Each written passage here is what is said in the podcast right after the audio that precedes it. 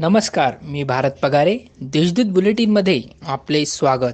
पाहूया ठळक घडामोडी. नाशिक जिल्ह्यात करोनाबाधितांची संख्या वाढत असतानाच करोनाशी यशस्वी लढा देऊन त्याला पराभूत करणाऱ्यांची संख्या वाढत आहे. जिल्ह्यात आत्तापर्यंत एकवीसशे चौऱ्याण्णव रुग्ण बरे झाले असून नाशिक महापालिका हद्दीतील आठशे बावन्न जणांनी करोनावर मात केली आहे. तसेच आत्तापर्यंत जिल्ह्यातील सोळा हजार चारशे तीन रुग्णांचे अहवाल निगेटिव्ह आले आहेत.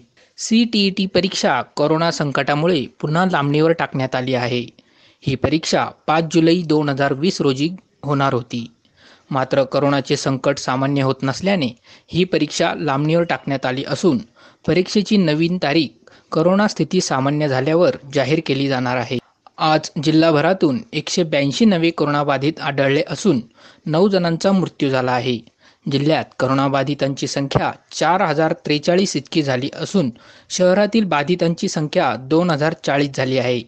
जिल्ह्यात आतापर्यंत दोनशे चौतीस जणांचा मृत्यू झाला आहे. भेटूयात पुढील बातमीपत्रात.